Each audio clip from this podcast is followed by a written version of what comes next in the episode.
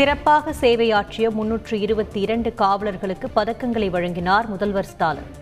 ஆண்டில் குடியரசு தினத்தன்று வழங்கப்பட்ட குடியரசுத் தலைவரின் தகைசால் பணிக்கான காவல் பதக்கத்தினை பெறுகிறார். இரண்டாயிரத்தி இருபத்தி ஓராம் ஆண்டில் குடியரசு தினத்தன்று வழங்கப்பட்ட குடியரசுத் தலைவர் ஜீப்பில் சென்று காவலர்களின் அணிவகுப்பு மரியாதையை ஏற்றுக்கொண்டார். என்ற பொய்யாமொழி புலவரின் வாக்கின்படி நீதி நெறிகளை தெரிந்து பொருள் நிரம்பிய சொல்லை உடையவராய்.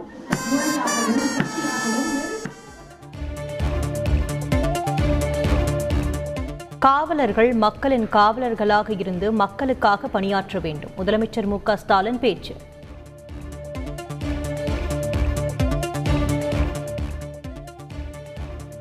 உத்தரப்பிரதேசம் குஜராத் மாநிலங்களுக்கு வாரி வழங்கும் ஒன்றிய அரசு வரி வருவாயில் பத்து சதவீதம் தரும் தமிழகத்தை புறக்கணிப்பது ஏன் என்ற திமுக எம்பி தயாநிதி மாறன் கேள்வி.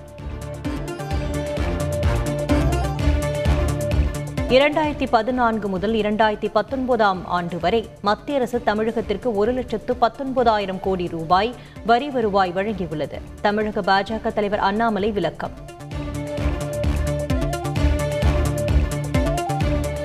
விசா முறைகேடு விவகாரத்தில் காங்கிரஸ் எம்பி கார்த்தி சிதம்பரத்திடம் இரண்டாவது நாளாக சிபிஐ விசாரணை. எட்டு மணி நேரத்திற்கும் மேல் தொடர்ந்த விசாரணை நிறைவு.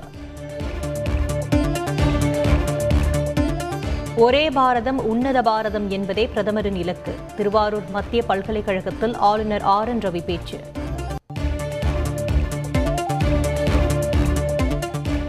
சென்னை சிந்தாதரிப்பேட்டை காவல் ஆய்வாளர் சிவசுப்பிரமணியன் பணியிடை நீக்கம்.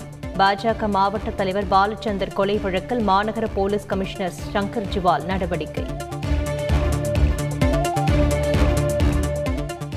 சென்னை திருவான்மையூரில் அடுக்குமாடி குடியிருப்பில் பயங்கர தீ விபத்து. ஒரு மணி நேரம் போராடி தீ அணைப்பு. குடியிருப்பு வாசிகள் வெளியேறியதால் அசம்பாவிதம் தவிர்ப்பு.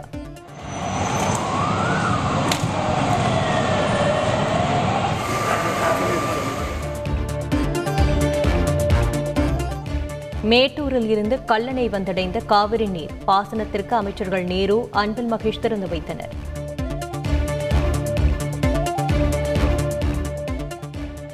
சிதம்பரத்தில் இருசக்கர வாகனத்தில் வீலிங் செய்த கல்லூரி மாணவரால் விபரீதம். நிலை தடுமாறி முதியவர் மீது மோதியதால் உயிரிழப்பு.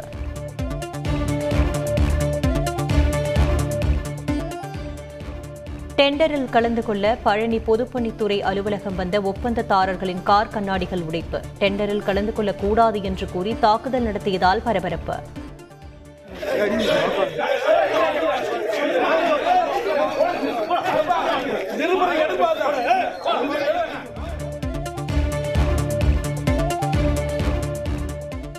பொதுமக்களை அலைக்கழிக்கும் அதிகாரிகள் மீது கடும் நடவடிக்கை எடுக்கப்படும். வருவாய்த்துறை அமைச்சர் சாத்தூர் ராமச்சந்திரன் எச்சரிக்கை. மாற்றுத்திறனாளிகளுக்கான திருமண நிதியுதவித் தொகை ஐம்பதாயிரம் இனி முழுவதுமாக ரொக்கமாக வழங்கப்படும். தமிழக அரசு அரசாணை வெளியிடும். சமாதியில் இருக்கிறேன் என சொன்ன நித்யானந்தா குறித்து வதந்தி. உடல்நிலையில் எந்தவித சிக்கலும் இல்லை என்று சிஷ்யைகள் விளக்கம்.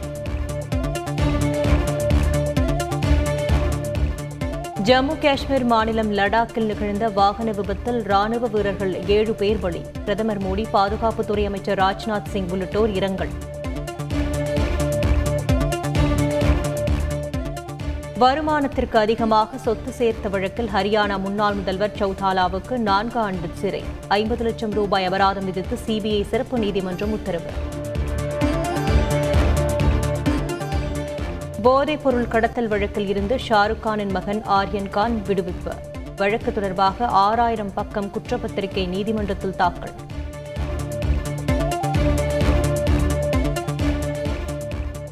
தமிழகத்தில் இரண்டு நாட்களுக்கு ஒரு சில இடங்களில் கனமழைக்கு வாய்ப்பு. சென்னை வானிலை ஆய்வு மையம் தகவல்.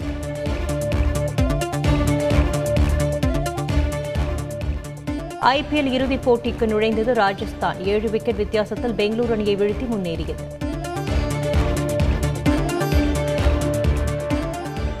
பிரெஞ்சு ஓபன் டென்னிஸ் தொடர். நான்காவது சுற்றிற்கு முன்னேறினார் முன்னணி வீரர்களான ஜோகோவிஷ் ரஃபேல் நடால்.